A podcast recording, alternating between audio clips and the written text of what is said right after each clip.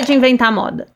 Olá, eu sou Ana Beraldo, sou arquiteta, consultora de estilo e nesse podcast vamos falar sobre moda, estilo, beleza, comportamento e empoderamento, de forma simples, direta e rápida. Rápida?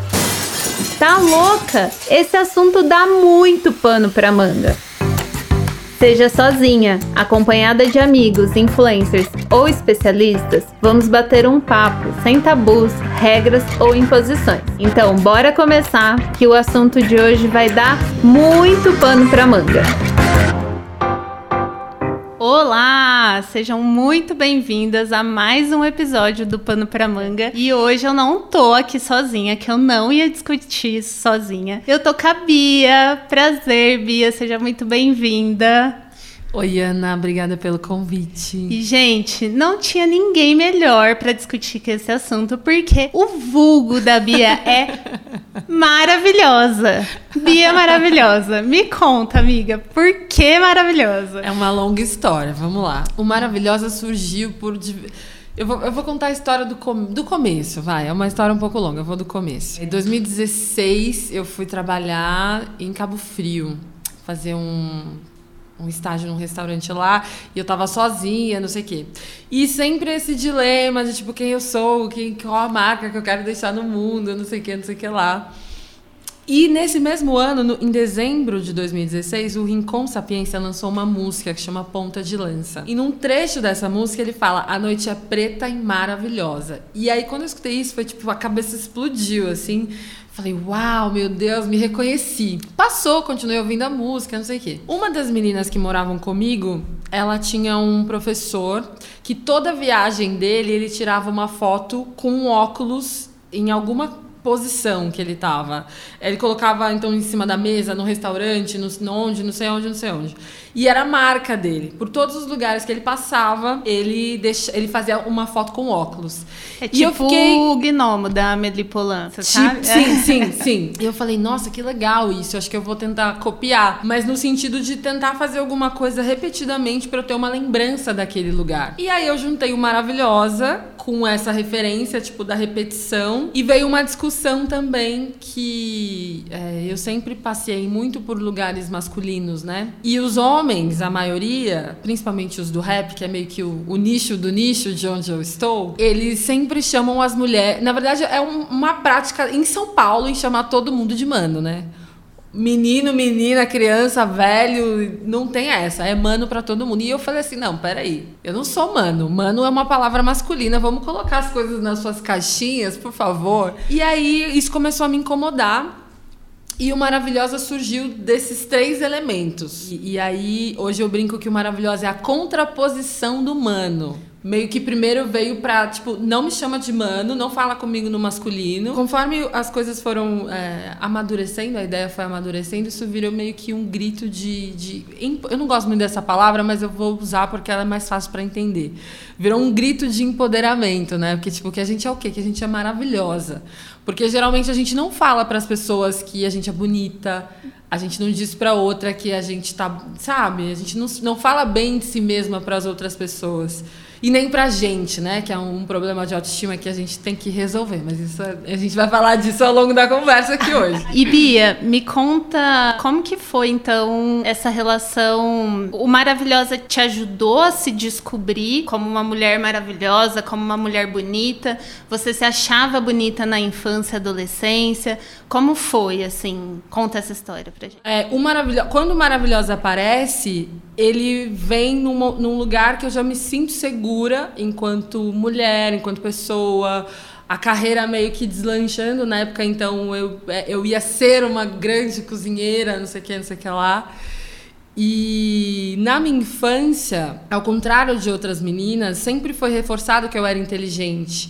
Sempre foi reforçado que eu era estratégica, que eu aprender rápido até que eu não aprendia rápido, mas é, o aprendizado era intenso eu demorava para aprender, mas depois também não esquecia mais, aprimorava o que já sabia. Mas essa questão da beleza sempre foi tipo, eu cresci ouvindo que eu era muito magra. Eu cresci ouvindo que o meu cabelo não era bonito. Eu cresci com uma série dessas violências e isso não só fora de casa, isso dentro de casa também. Então, esse rolê da beleza foi meio ao contrário do que é reforçado, que tipo, você é inteligente, você consegue, você é capaz, você dá conta, você tem que dar conta nunca tive esses elogios nessa parte do físico, sabe? Uhum. Sempre foi o contrário. Então isso me ajudou a construir outras ideias, a projetos, carreira, não sei o quê. Mas eu só fui entender que eu era bonita depois dos 20 e poucos anos, assim. Que aí que é o olhar pro espelho. Quando, quando veio o Maravilhosa, eu já, eu já me achava bonita, já. Eu já me achava maravilhosa de fato. Mas essa construção foi longa, assim. Eu tive algumas amigas no, na escola, que na verdade eram amigas da minha irmã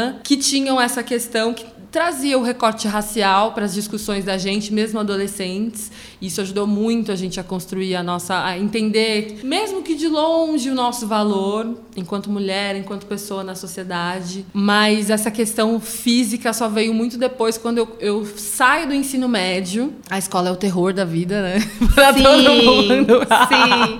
O lugar das inseguranças, né? Onde tudo é construído. E aí, quando eu saio do ensino médio, que eu começo a frequentar outros lugares longe desse. É, é, do olhar do outro e vamos entender esse outro como pessoas brancas. Eu comecei a frequentar uns lugares no centro, eventos musicais, em sua maioria, e alguns de rap. E aí você começa a ver outras pessoas, você começa a ver que as pessoas estão bem sendo quem são, com seus cabelos, com seus turbantes, com seu sorriso, com sua boca grande, com seu não sei o quê, com cor com muita cor, que é coisa que eu usava pouco. E aí eu falei, nossa, essas pessoas se parecem comigo, eu acho que eu também posso começar a me expressar dessa forma. E aí a Beatriz, maravilhosa, começa meio que a, a tomar forma até que o ápice é o e a gente é o quê? E aí todo mundo fala aí uníssono maravilhosa e Ai, tal. maravilhosa!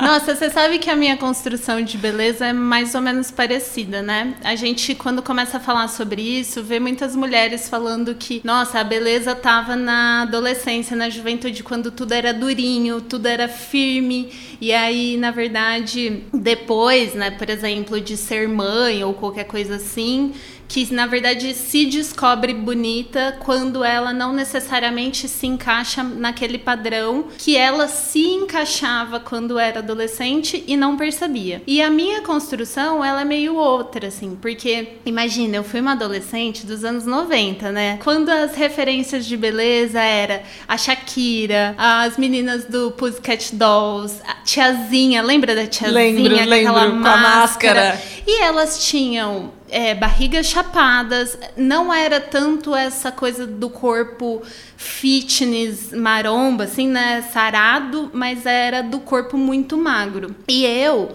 para os padrões de hoje, eu nunca fui uma pessoa gorda, mas para os padrões dos anos 90 eu era. E apesar de ser uma pessoa que era considerada bonita, eu sempre escutava assim: ai, mas você tem o rosto muito bonito, você precisa emagrecer, ai, você precisa se cuidar. E eu é, tenho muito busto, né? E quando eu era adolescente, ele desenvolveu muito rápido o que o meu médico me explicou é que minha pele não deu conta e então o meu peito era muito caído. Eu fiz uma mamoplastia, eu tinha 20 anos mais ou menos. Para vocês terem noção, o meu bico subiu 13 centímetros. Pasmem, 13 centímetros. Então, assim, é, eu não fui a adolescente do peito durinho, do não sei o quê. E, e isso foi me moldando. Então eu não achava que eu era tão bonita assim, sabe? Aí foi quando eu quis começar meu processo de emagrecimento. Eu fiz uma cirurgia plástica, porque eu não. Eu até punha biquíni, mas era assim, era o caos. Eu, eu chorava, toda vez que ia comprar sutiã era um, um, um terror. E aí, enfim, eu comecei o processo de emagrecimento e foi aí que eu fui descobrindo a minha beleza. Porque nesse processo eu achava que eu só seria bonita e eu só seria feliz quando eu fosse extremamente magra. Porque isso estava muito forte na minha cabeça. Uhum né, o, ide o padrão, eu já era muito dentro do padrão. Então, cabelo liso, branca, não sei o que.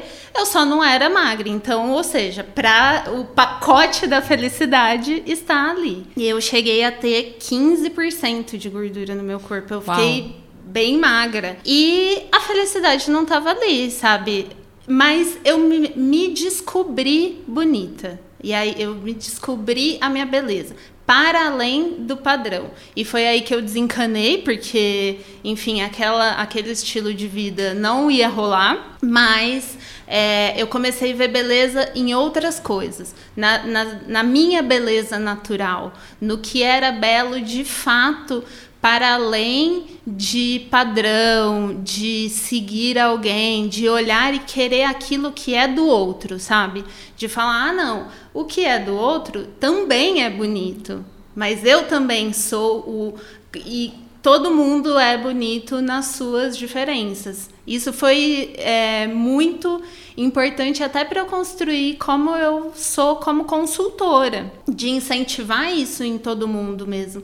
Até eu tenho, eu falo muito né, que o corpo é a nossa casa, Sim. né? E ver o corpo como casa. Ninguém tem uma casa igual uma da outra. E mesmo assim a gente tem casas que são bonitas, que são acolhedoras, que são aconchegantes, né? E ver a nossa beleza e o nosso corpo dessa forma é um jeito muito mais carinhoso, né? De lidar com tudo isso. É, você falou isso do que você quando você se descobre bonita e aí eu fui lembrar de uma parte que aconteceu comigo, que que comigo foi o contrário. É, as pessoas falavam que eu tinha que comer que eu tinha que comer muito, porque eu era muito magra, porque eu não ia arrumar namorado, porque não sei o quê. Porque parte também da minha adolescência foi escutar isso. Não, mas imagina, como que você vai arrumar um namorado desse jeito? Como que você vai não sei o quê desse jeito? Como se eu só, eu só seria validada a partir do olhar de um cara e ter um cara do meu lado. Nossa, eu passei pela e Isso validaria a minha beleza e não sei o que, não sei o que lá. E aí até que um dia eu falei assim, não, mas tá errado. Eu, não, eu lembro exatamente, eu não vou falar o nome de quem foi, mas eu lembro exatamente como foi. Era de noite. Não, mas você tá muito magra, você não, ninguém vai querer namorar com você assim. Mas aí eu respirei fundo e falei, mas não. Eu lembro exatamente 15 anos, assim, com a calma do, do coração, que eu não tenho mais, né? Porque eu sou muito agitado, mas na época eu era. E aí ainda perdia tempo para argumentar com as pessoas ainda. Olha só. Não, mas as pessoas têm que gostar de mim como eu sou. alguém ah, e eu tenho certeza que existe. Eu, eu falei com essas palavras. Eu tenho certeza que existe alguém que vai enxergar o meu valor e que não vai é, é, avaliar essas coisas. E passou, e, entendeu? Porque nunca foi um problema para mim ser magra. Uhum. Foi um, era um problema para as pessoas. Tanto é que uma vez chegou uma vizinha é, estava passando uma, uma reportagem na TV, porque era muito comum antes ter. Eles falaram falarem sobre anorexia e bulimia, né, na TV, alertando pais, não sei o quê. E como eu sempre fui muito magra e alta, a galera achava que eu não comia direito, que eu tinha essas, essas questões. E uma vizinha foi lá em casa falar pra minha mãe e pra minha avó pra assistir a matéria comigo, porque poderia ser o meu caso. Aqui, e assim, aquilo me machucou tanto, porque, gente, só, eu só era magra. Uhum. E sou até hoje da minha natureza. Tipo, desculpa. Sim, exato. Deixa viver, entendeu? E, e, eu, lembro, e eu sofri essas violências na, na adolescência. E eu lembro também que chegou um determinado momento, também por influência da galera que eu andava, que era o pessoal do rap, do hip hop, que eu comecei a usar camiseta e, e, calça larga. Não só por uma questão de estilo, mas principalmente para esconder a magreza e ninguém ficar enchendo o meu saco de que eu tava muito magra. E meio que isso dura até hoje, porque eu uso ainda a camiseta, eu uso ainda. A estética ficou, mas eu ainda preciso desconstruir esse rolê de tipo, o fato de eu ser magra incomodar as outras pessoas. Uhum. Porque eu já não tô nem aí mais, porque as pessoas estão pensando, já passou. Essa fase foi superada, amém, axé. É. E hoje tá tudo bem, mas o, estilo ficou. Mas eu consegui, eu acho, né? Não sei, uma terapia me, me responderia com certeza, mas eu acho que eu consegui me livrar desse olhar das outras pessoas com relação ao meu corpo. Mas é, é eu acho que é um pouco. É um mix das duas coisas, né? O quanto que a gente faz alguma coisa para corresponder socialmente aquilo e o quanto de fato é uma coisa pessoal. É, por exemplo, como eu falei, né, eu tinha o peito muito caído. Eu olhava minhas amigas e minhas amigas todas tinham o peito muito duro, muito firme para cima, pequeno. E aí eu falava, eu sou errada aqui. Óbvio que aí eu ia comprar lingerie, nada dava certo. Aí você olha uma loja com uma infinidade de produtos e não dá certo em você, a errada quem? É você, não é? E não hoje... é o mercado, né?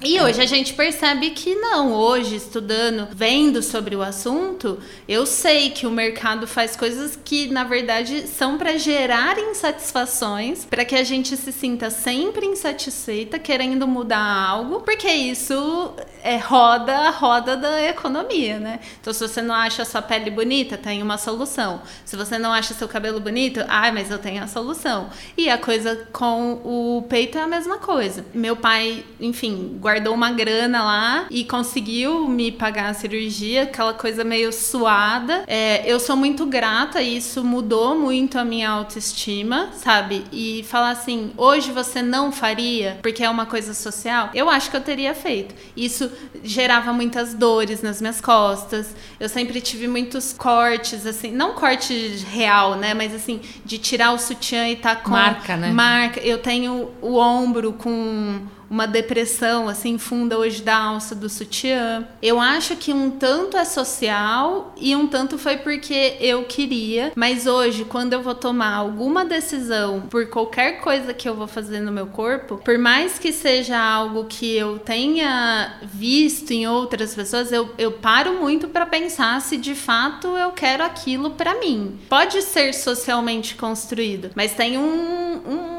um, filtro ali antes. De fato, tem gente que não vai se aceitar e se fizer uma cirurgia vai ser ótimo, vai se libertar. Eu tenho amigas que colocaram silicone e, sei lá, se libertaram, sabe? E tá tudo bem, mas é, eu tenho amigas também que não querem mais, que é um tem um, é um pesadelo. O silicone pode dar a doença do silicone. É plástico, né? Querendo ou não, está com plástico dentro de você. Eu mesma, assim, tem várias, vários pós-cirúrgicos que a gente não conta muito. No geral, as Ninguém pessoas. Ninguém conta.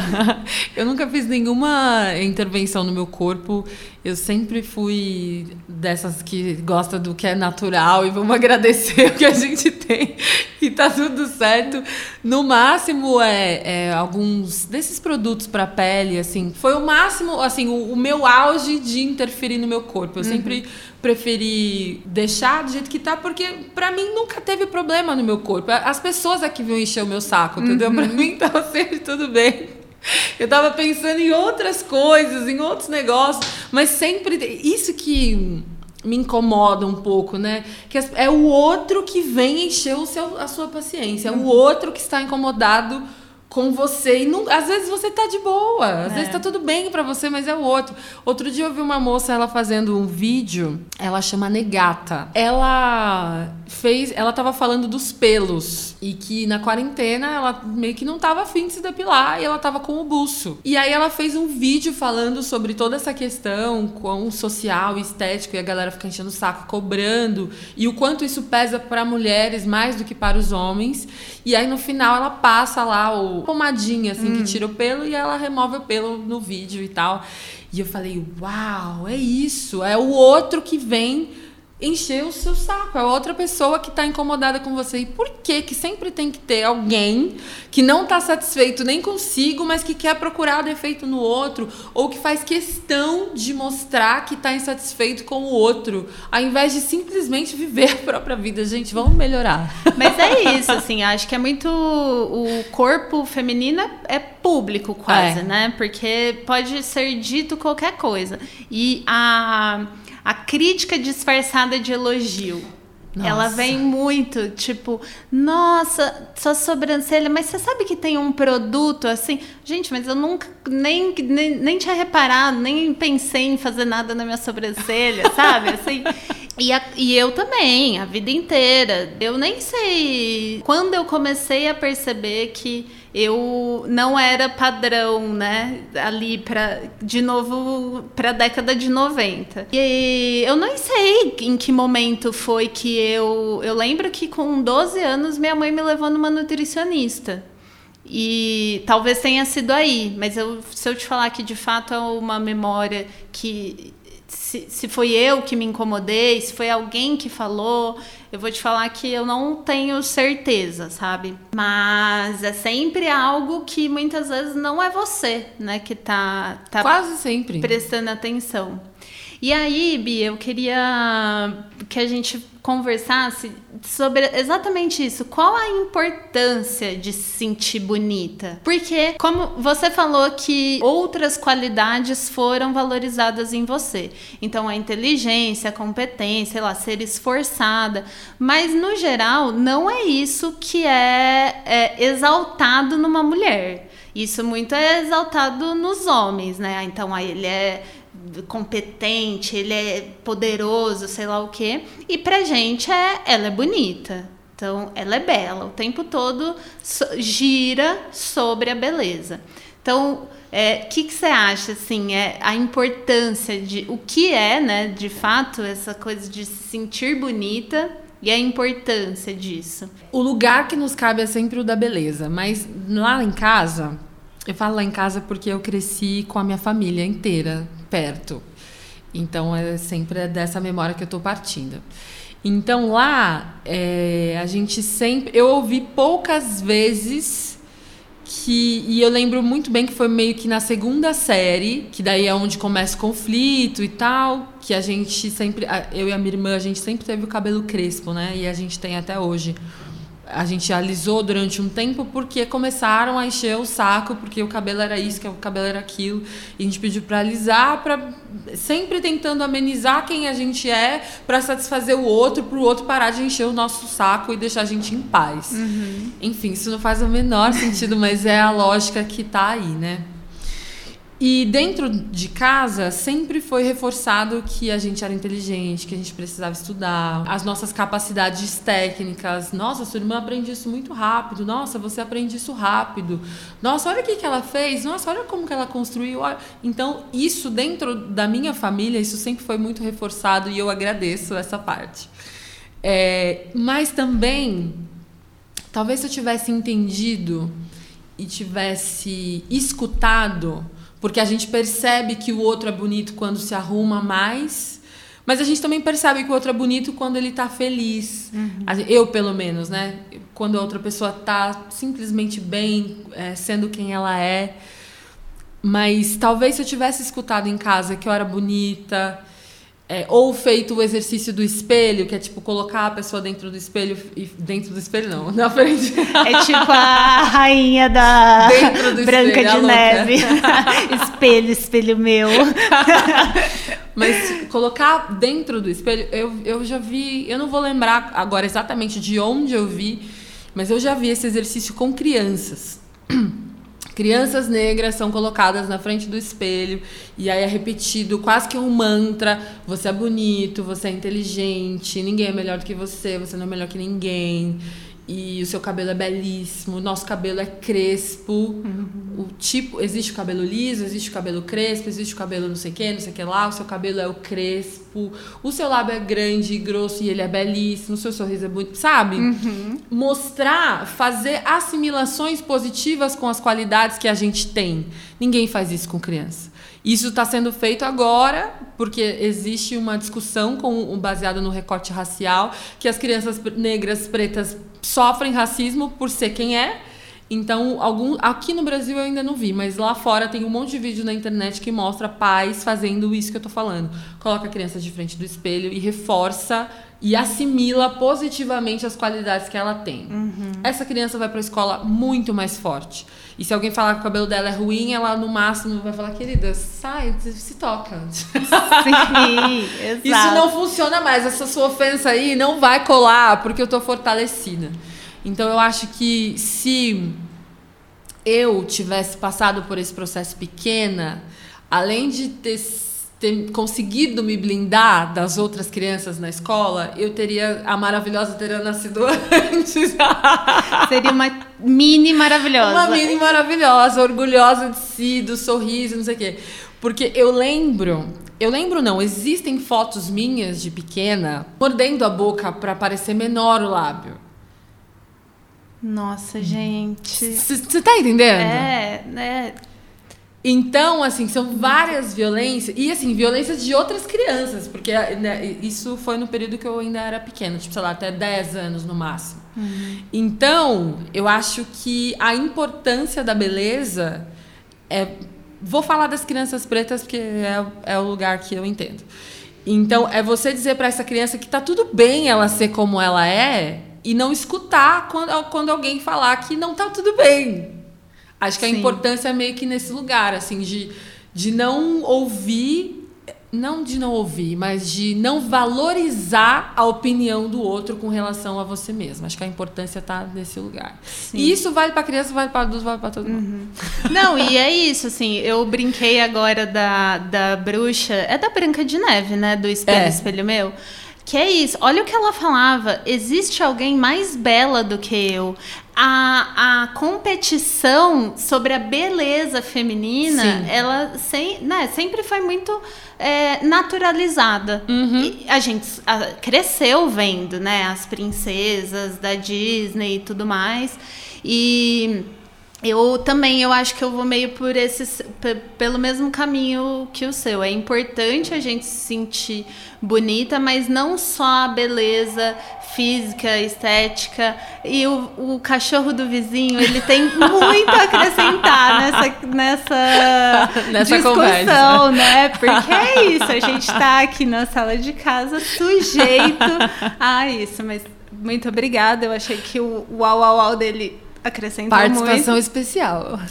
E quanto também a, o gosto, ele é construído. Então, quando a gente foi crescendo, só tinha um padrão. Ele era, ele era muito restrito, né? Então, se você não tinha, se não era magra, do cabelo liso, branca, do lábio fino, loira, você, você não era ninguém.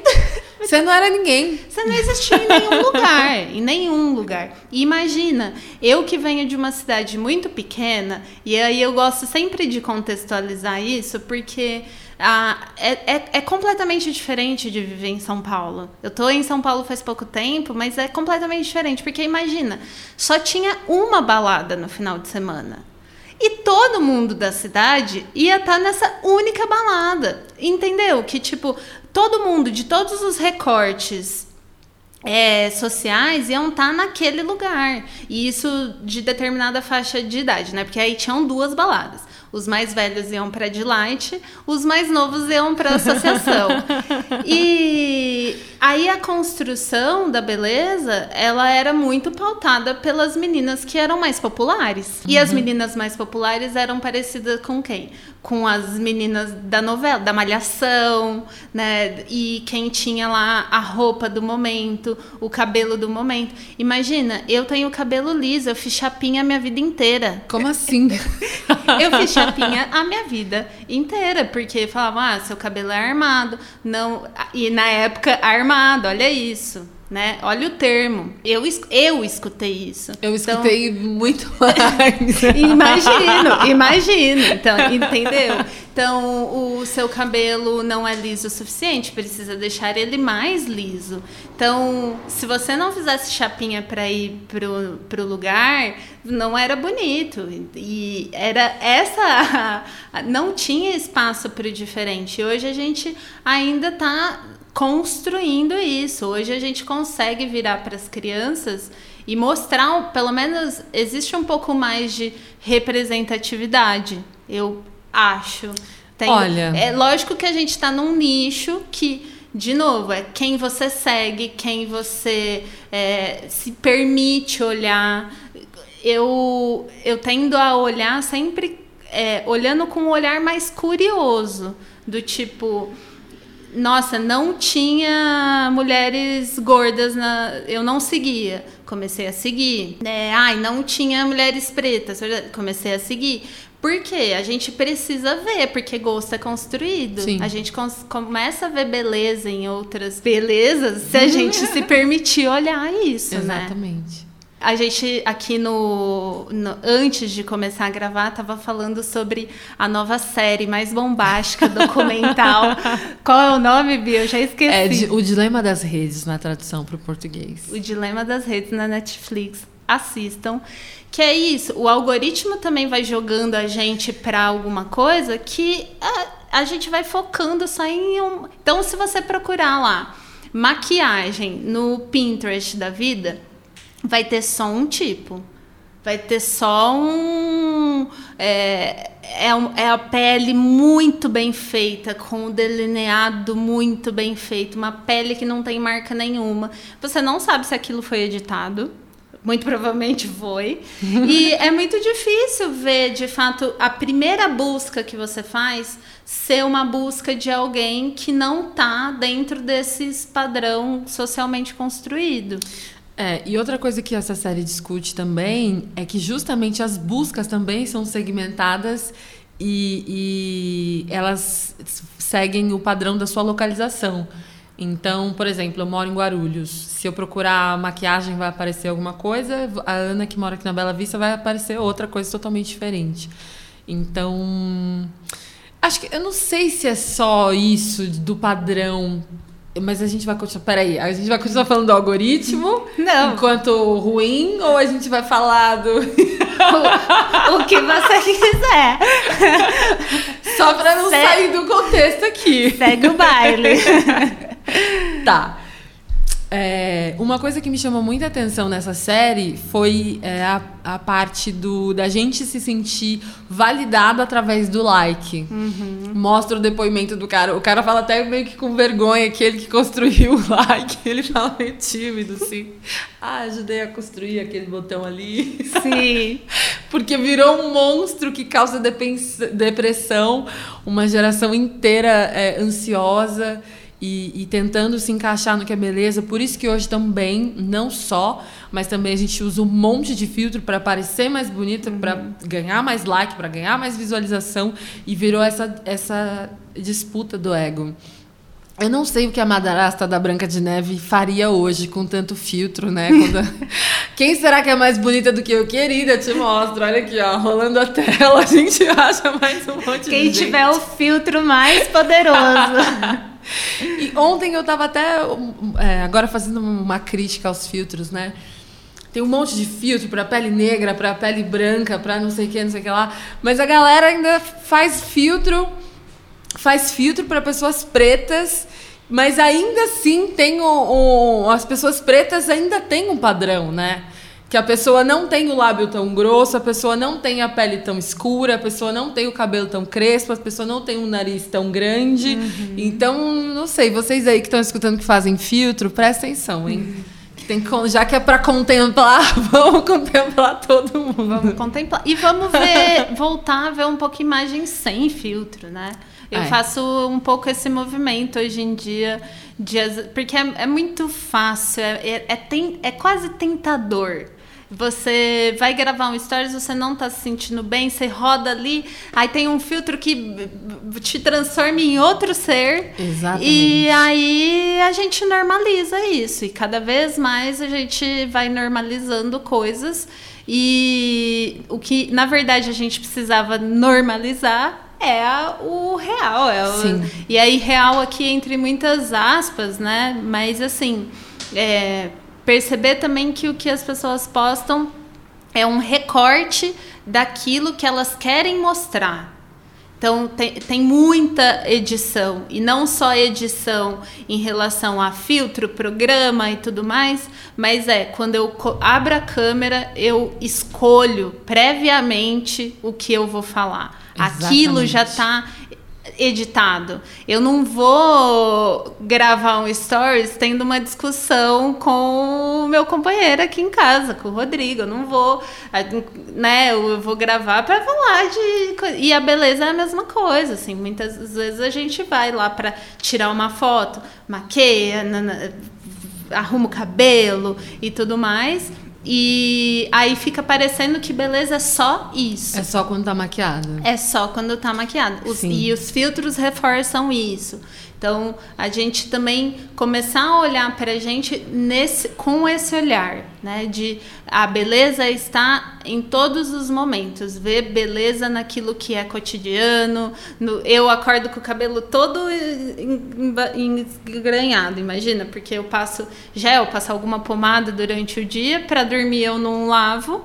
Então eu acordo com ele amassado. Eu tenho o cabelo super curto, ele acorda de qualquer jeito. E olhar e falar assim: olha, é isso, tá gata. é, como eu falo da casa, né? Da gente ver o nosso corpo como a nossa casa não é todo lugar que você olha e fala, meu Deus, isso é incrível, isso é maravilhoso, parede, essa parede é magnífica. Tem lugar que às vezes você quer fazer uma reforma, você quer pintar, mas que é o seu lugar de aconchego, de Sim. acolhimento, de amor e começar a olhar para o nosso corpo, para nossa beleza dessa forma. Comigo, eu tento, é raro eu me maquiar porque eu não sou das pessoas, embora eu seja maravilhosa, eu acredito que eu sou maravilhosa do jeito que é mesmo, uhum. sem, maqui sem muita maquiagem. Eu não, não gosto. Uma coisa que é curiosa, eu já trabalhei no Boticário. Então, para trabalhar lá, você recebe todo um treinamento, você aprende todos os cremes, todos os não sei o que lá, isso faz isso, isso faz aquilo, isso faz não sei o que na pele, não sei o que, como que faz a maquiagem, e você tem que estar tá impecável, a maquiagem é impecável. Então, durante muito tempo eu fiz isso. Só que hoje eu já não sou mais essa pessoa que valoriza a maquiagem. Então, a minha maquiagem é sempre muito básica. Eu passo é, base, às vezes eu passo blush. Quando eu estou muito iluminada por Deus, eu vou lá e passo um iluminadorzinho. Mas geralmente é, é base, um gloss ou um batom e máscara nos cílios às vezes o iluminador é o meu auge. E quando é alguma uma ocasião mais especial, como um casamento, uma cerimônia dessas assim, aí eu passo uma sombrinha, um negócio. Às vezes também faço um delineado no olho, mas é raro. Porque eu me acho bonita do jeito que eu sou de verdade. Agora, uhum. sem, sem brincadeira, eu me acho bonita assim. E eu acho que a maquiagem ela tem que reforçar a nossa beleza, não esconder os defeitos uhum. da pele, não sei como eu tô fazendo agora porque tô cheio de melasma na cara. Mas eu acho que a maquiagem tem que ajudar a gente a mostrar a nossa beleza, não a transformar você em outra pessoa, né? Uhum. Porque tem gente que não se maquia, se transforma. Sim. Você fala, nossa, quem é essa pessoa? Sem maquiagem é uma pessoa, com maquiagem é outra pessoa. Eu não acho que, é, que beleza. Beleza para mim não é isso. Uhum. Eu não valorizo, eu não faço. E quando eu vou gravar stories, eu tento. Eu procuro a melhor luz e vou. Dependendo. E aí, outro dia, é, eu tenho feito bastante lives nessa quarentena e participado de outras. E aí, às vezes, eu falo assim, ah, hoje eu tô segura o suficiente para entrar nessa live sem maquiagem. Uhum. E aí a galera fala, nossa, você tá bonita, não sei o que. Eu falei, eu não tô bonita, eu tô segura. E a minha segurança que você tá vendo não é a maquiagem. Porque isso faz toda a diferença também. Quando a gente está se sentindo bonita, quando a gente está se sentindo confiante, não interessa, você pode estar com dinheiro, sem dinheiro, com roupa nova, sem roupa nova, ter conhecido o homem da sua vida, ter sido promovida e ganhar 200 milhões. Entendeu? Não faz diferença. Quando a gente está confiante, a gente está confiante e nada mais importa. Não é maquiagem, não é dinheiro, não é nada. Então, às vezes, eu brinco assim: hoje eu estou vestida com a minha confiança. Arrasou. E eu estou aqui maravilhosa, confiante, sem maquiagem, com o cabelo, porque o meu cabelo eu tenho ultimamente repensado a minha história com ele. Eu não, eu não tô expressando o meu cabelo e cuidando dele como ele merece. Uhum. Ele está bem abandonado. e é isso também, é o momento em que eu me encontro. Eu vou respeitar esse momento e lidar minimamente com isso e com todo esse caos que a gente está vivendo. E perdi o fio da meada, Deus. Ai, gente, sanguínea também. Um dia falaremos de temperamentos. Beatriz é sanguínea. Sei lá o que, que é isso, mas. Você vai ver. É, a gente se perde no pensamento. Que que é acontece. Tudo acontece, é muita ideia aqui na minha cabeça. Mas, Bia, você falou tudo, porque eu tenho uma mecha branca, né? Então eu comecei a ter cabelo branco. eu acho um charme. Eu comecei a ter cabelo branco, eu tinha 24 anos. Então imagina, meu Deus, sai correndo e vai comprar um, um trem lá para uma tintura para passar no cabelo. E eu fui no, no caminho que todo mundo faz. Mas eu de fato eu nunca me incomodei, nem com outras pessoas com cabelo branco, nem com aquilo em mim. E aquilo parou de fazer sentido. E aí eu decidi que eu ia parar de pintar o cabelo. E minha mãe, né, que tem te, começou a ter cabelo branco, sei lá, com uns 40 anos, e eu com 24, eu comecei a ter muito mais jovem, né? Cabelo branco muito mais jovem. E ela assim, nossa, mas você começou a ter cabelo branco jovem? Eu falei, tá, não, não escolhi, mas é isso. E ela não aceita, e ela, ela tinge o cabelo dela. E eu falo, mãe, tá tudo bem, continue fazendo o que você quer fazer. Mas eu não quero, porque para ela era o cúmulo do absurdo, como assim? E eu sou muito certa e muito segura dessa minha posição, né? De deixar os meus cabelos brancos. E eu sei que tem gente que olha e se incomoda. Não sei por quê, porque tá na minha cabeça e não da outra pessoa, não mas é? enfim, né? Já falamos sobre isso aqui.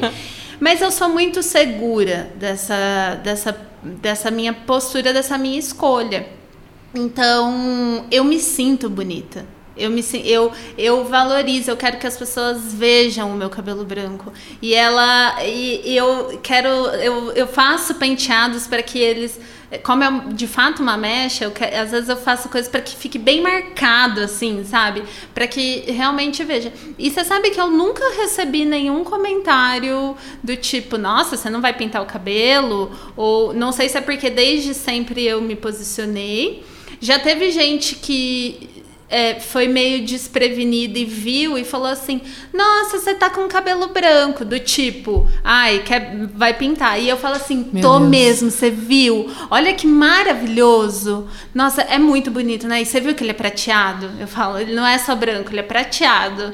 E muda, muda a sensação de direito da pessoa de comentar sobre aquilo. Acho que muda até na cabeça dela que existe uma possibilidade da pessoa estar tá vendo beleza naquilo que talvez ela não tenha visto.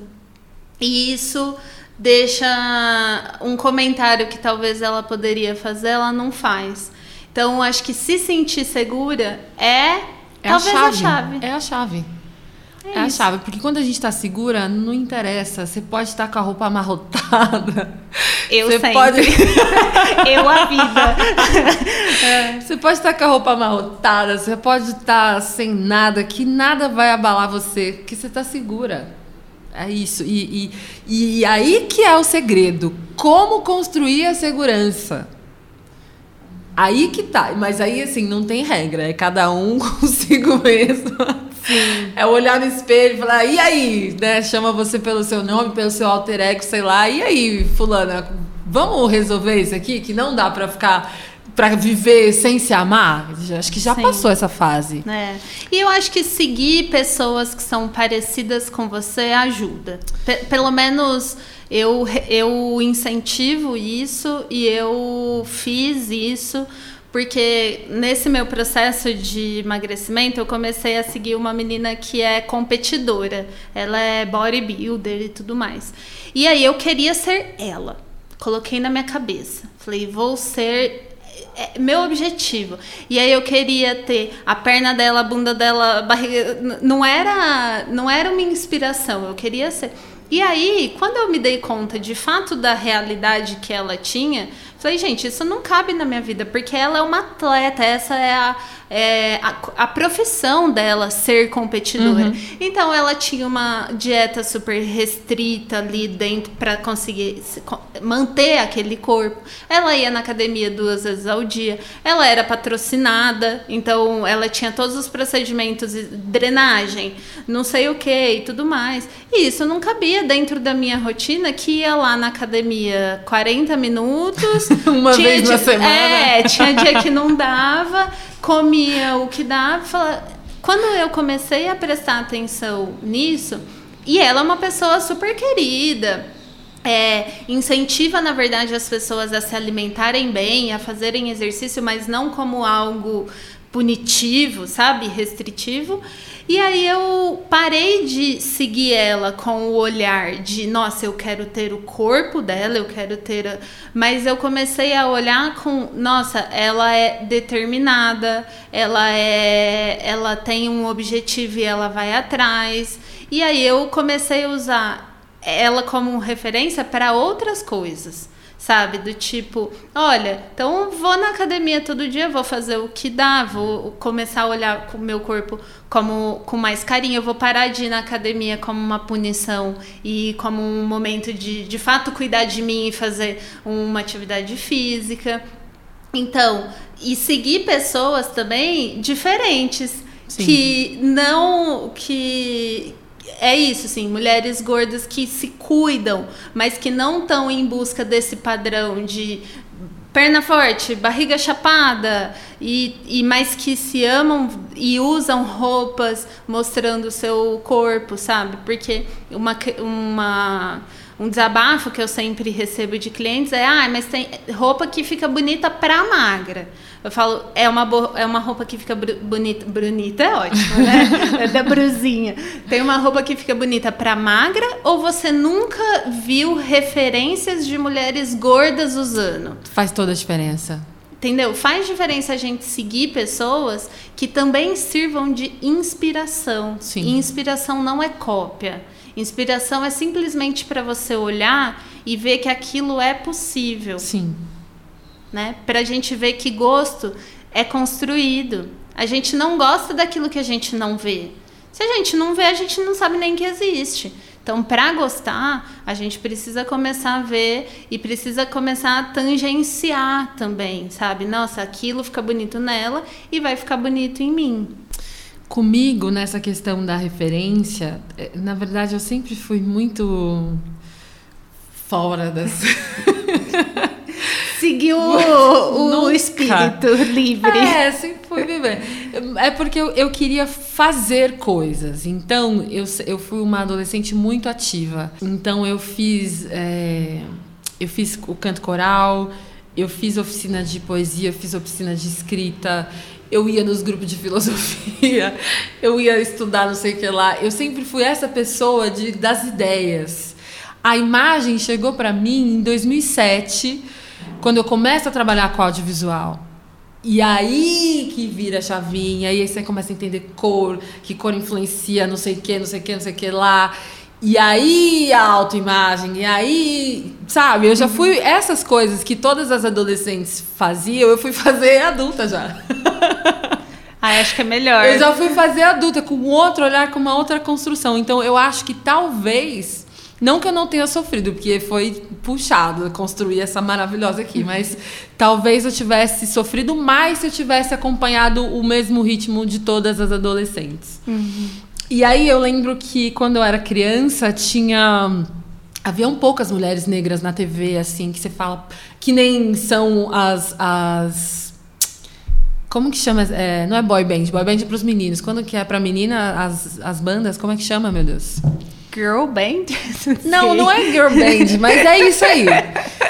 E, e aí só tinha as Spice Girls, que já não eram tão adolescentes assim, mas que era o que tinha assim de, de alegre, de animado, de referência, que nem era, nem chamava influência ainda. Uhum. Não chamava influência, mas era o que influenciava todas as crianças e adolescentes do mundo inteiro. E eu queria ser a Mel B ali em um determinado momento, porque fora as mulheres negras da minha família, não tinha outras mulheres a nossa família sempre foi muito a gente mesmo ali. Uhum. É, a gente até tem familiares em outros lugares, mas é tipo Ribeirão Preto, entendeu? Ai, vizinho lá de casa. então, é, a referência que a gente foi ter, de outra, que eu fui ter de mulheres negras, foi a Mel B, depois mais tarde a Paula Lima, e, e assim foi. Mas assim, era uma. A Mel B eu tinha 8, 10 anos de idade. A Paula Lima já foi, eu já devia ter uns 20 e poucos. Nossa, tem um salto gigantesco. Você aí, entende? Né? Então, criar referencial de tipo, ah, eu, eu quero ser. Não, eu não quero ser a Mel B porque ela é bonita. Eu quero ser a Mel B porque ela é animada, porque ela fala mesmo, porque ela canta, porque ela expressa, porque ela não tem medo de nada, não sei o quê. Então era mais ou menos nesse lugar também uma menina negra, reprimida, de Guarulhos, não sei o que, não sei o que lá, que só sabia que era inteligente e que. Você entende? Sim. É um outro lugar. Mas deu tudo certo, estou aqui. Maravilhosa. Maravilhosa, há 31 anos, entendeu? Uma autoestima construída nos últimos, vamos dizer, nos últimos 10, 12. Sim. E tá tudo bem. Isso, a gente vai passando e vai. Acho que o mais importante é, é procurar isso na gente mesmo, né? É sim, isso. É, sim. A, a, gente devia ter encerrado o podcast ali na o episódio ali na hora que você falou da segurança, porque segura, é. é. isso, é isso. É, não é lógico que a validação do outro é legal, né? Receber elogios é sempre muito gostoso, sim. mas é, o elogio vazio de, de do que é pra gente ali dentro também não vai funcionar de nada. Sim. Se você não estiver se sentindo maravilhosa, não adianta ninguém vir falar que talvez você não nem adianta. receba aquilo. É, não então, adianta. Sentir segura é, é isso. É isso. Bia, muito obrigada pela sua participação. Adorei conhecer um pouco mais da sua história. Eu amei participar. Muito obrigada por ter me convidado. Pode me chamar para tudo que você quiser, estou disponível. Adoro falar dessas coisas, dessas experiências. E é bom porque a gente, não sei, não vou dizer inspiração, mas a gente, pelo menos a gente provoca uma reflexão nas pessoas dos seus próprios processos e isso já eu já considero grandioso. Então, sempre que você fizer um podcast novo, uma live, um negócio, me chama. Pode deixar. E eu agradeço muito. Obrigada, Bia, por estar aqui. E agora é a hora de dar o seu arroba, falar o que você está fazendo e. Um merchan. Faz aí. Ai, vamos lá. Essa parte de falar de trabalho é difícil porque eu faço 200 coisas e a cada período eu já mudei de coisa que eu estou fazendo. Então, mas vamos lá. Ultimamente eu estou fazendo é, nessa durante essa, essa, esse período de quarentena eu queria estar um pouquinho mais próxima dos meus amigos, então eu fiz lives e tenho feito lives toda terça-feira.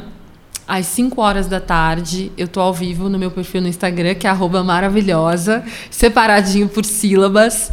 E aí toda terça-feira eu tô lá eu ainda estou entendendo quais conteúdos eu vou promover nesse site, ou se não, ou se eu vou continuar apenas com, a, com, as, com as tarefas da Black Pipe, que é um coletivo que eu participo. Agora eu comecei a escrever matérias, eu estou gostando. Então manda lá se você é artista, tem algum lançamento, alguma música, alguma ideia, alguma coisa para compartilhar com o mundo. Manda o release para a gente que a gente escreve. Estou amando essa fase. E a gente vai começar a fazer lives também pela Twitch com a Black Pipe. Então é mais ou menos isso que eu estou fazendo agora. Estou curtindo, porque meu, um, dos, um dos meus 200 milhares de sonho era ser apresentadora, então estou conseguindo praticar isso nesse período de live, está sendo legal. E, e é isso, basicamente. O que eu me lembro agora que eu estou fazendo é mais ou menos isso. Então me acompanhem, sigam. Eu não falo só sobre, é, sobre beleza, sobre autoestima. Eu falo também sobre comportamento, mas não esse comportamento de etiqueta mas, é, eu sou formada em gastronomia, então talvez, ainda estou entendendo, talvez eu possa vir a falar sobre isso. O ideal é que vocês me acompanhem para entender qual vai ser a tendência que eu vou inventar. E é isso. Espero que vocês gostem. Eu acho incrível que você não fala só sobre uma gastronomia também, né? Do ai, aspargos mergulhados em vinho do ganso da Patagônia. Não, é comida do dia a dia que é possível fazer. É incrível. São reels que não vejo na hora do almoço, porque você vai querer comer e não vai fazer ali naquele momento. Mas sigam a Bia, sigam. Ela é incrível mesmo, além de maravilhosa. e, bom, para quem gostou, quiser mandar alguma mensagem para aqui para o podcast, para a gente conversar mais, falar sobre beleza, que foi o assunto desse, desse episódio, ou então sugerir temas, mande um e-mail para contato arroba panopramangapodcast.com.br. É isso, muito obrigada. Um beijo. Tchau. Tchau.